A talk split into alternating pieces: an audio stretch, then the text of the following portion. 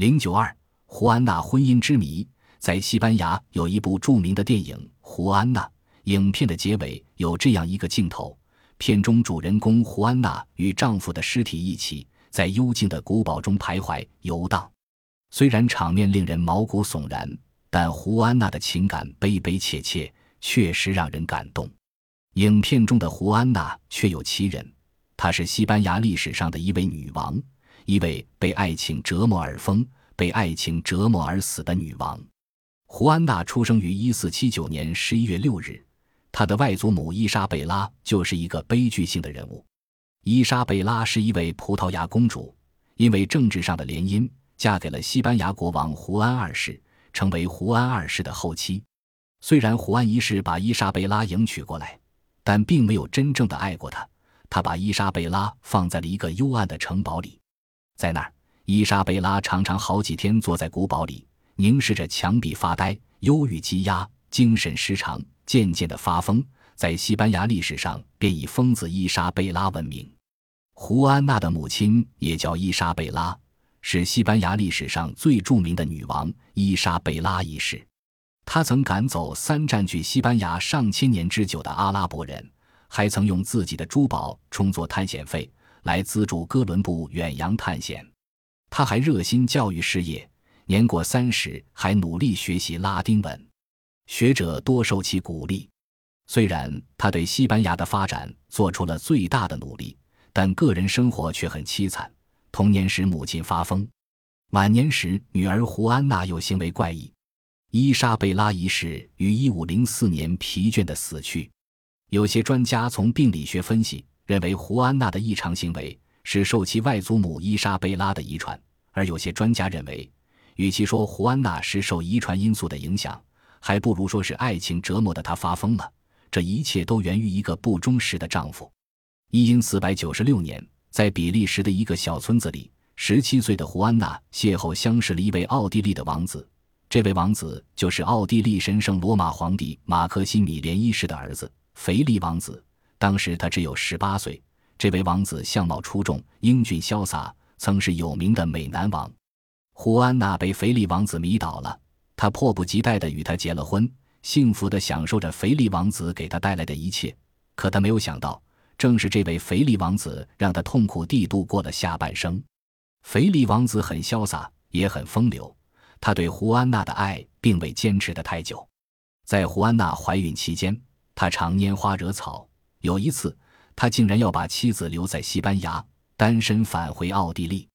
伊莎贝拉女王坚决不同意女婿的无理要求，而这位王子便策划从都城逃走，未果作罢。脆弱的胡安娜根本无法阻止腓力王子的不轨行为。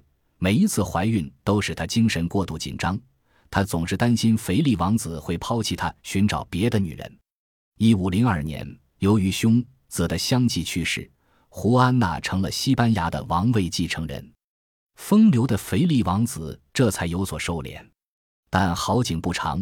一五零四年，伊莎贝拉女王去世后，胡安娜的保护伞没有了，她丧失了最后的政治保护人。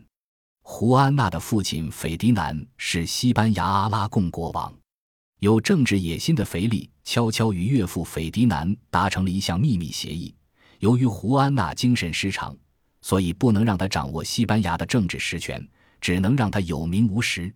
胡安娜本人并不关心政治，也并不重视这个秘密协议。